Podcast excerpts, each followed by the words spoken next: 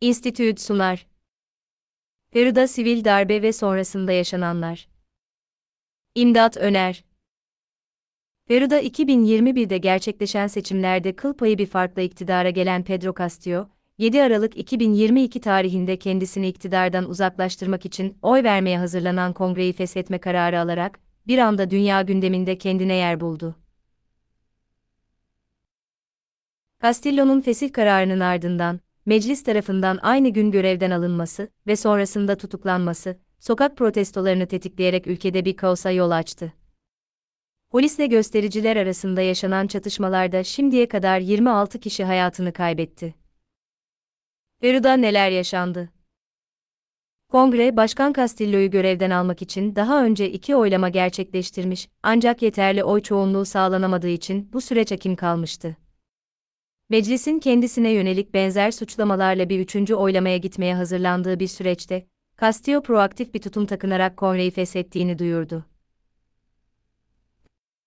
Ancak Başkan Castillo, bu kararın ardından siyasi açıdan tamamen yalnız kaldı. Silahlı kuvvetler kendisini desteklemezken, Castillo'nun kabinesindeki bakanlar topluca istifa etti. Ülkedeki pek çok kurum bunun bir sivil darbe olduğunu ve böyle bir anayasa ihlalinin kabul edilemeyeceği yönünde açıklamalar yapmaya başladı. Halk nezdinde de popülerliği oldukça düşük olan Castillo'nun autogolpe girişimi bugüne kadar en kısa ömürlü darbelerden biri oldu. Eski başkan kongre tarafından aynı gün görevden alındı ve Meksika Büyükelçiliğine gideceği söylentileri üzerine polis tarafından yolda apar topar tutuklandı. Bir Latin Amerika deyimiyle, güne başkan olarak başlayan Castillo, öğle yemeğinde bir diktatör, akşam yemeğinde ise artık bir tutukluydu. Bu sürece nasıl gelindi? Castillo göreve geldikten yaklaşık bir buçuk yıl sonra görevden alındı.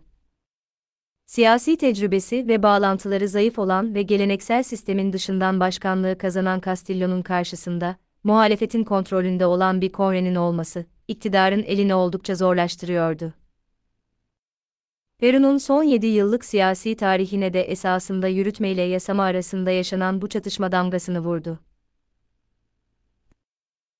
Geleneksel parti sisteminin kriz içinde olduğu Peru'da, son 6 yıl içinde 6 kez başkan değişti ve başkan yardımcıları halk tarafından seçilmiş başkanın yerine 3 kere göreve geçti.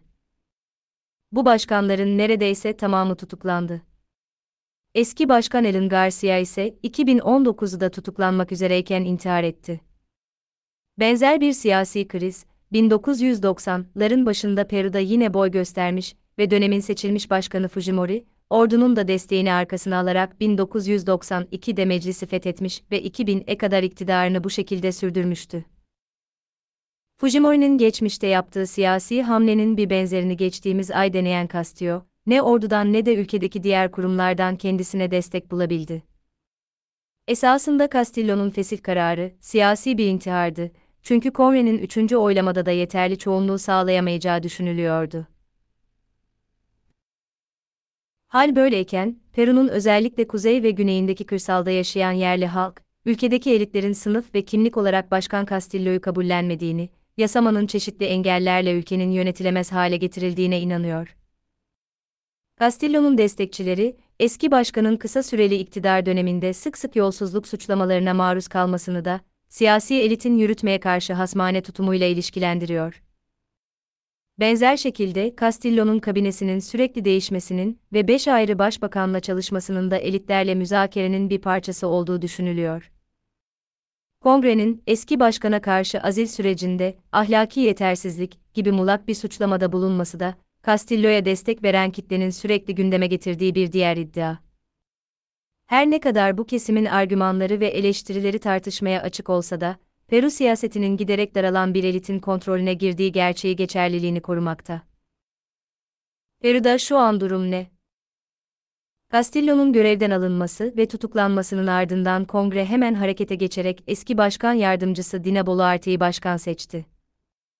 Ancak Castillo'nun destekçileri ülkede yaşananların bir kongre darbesi olduğunu iddia edip, Castillo'nun serbest bırakılmasını talep ediyor. Benzer şekilde Peru'daki halkın büyük bir çoğunluğu mevcut kongreyi desteklemiyor ve bir erken seçimle hem meclisin hem de başkanın yenilenmesini talep ediyor. Boluarte'nin görev süresi, 2026 tarihinde sona erecekti ancak artan protestanların ardından seçimi 2023'e çekti. Protestocular seçimin bir an önce yapılması için bastırıyor. Ancak mevcut kongre üyeleri de kazandıkları hakkı kaybedeceği endişesiyle daha erken bir seçime yanaşmıyor. Castillo destekçileriyle mevcut hükümet ve kongre arasındaki gerginlik, daha erken bir seçim kararı alınana kadar devam edeceğe benziyor. Bu süreçte Boluarte'nin kongre tarafından yapılacak bir başka azil süreciyle görevinden alınarak yeni bir başkanla yola devam edilmesi de olası senaryolar arasında. Her halükarda siyasi istikrarsızlık önümüzdeki senelerde de ülkeyi sarmaya devam edecek gibi görünüyor.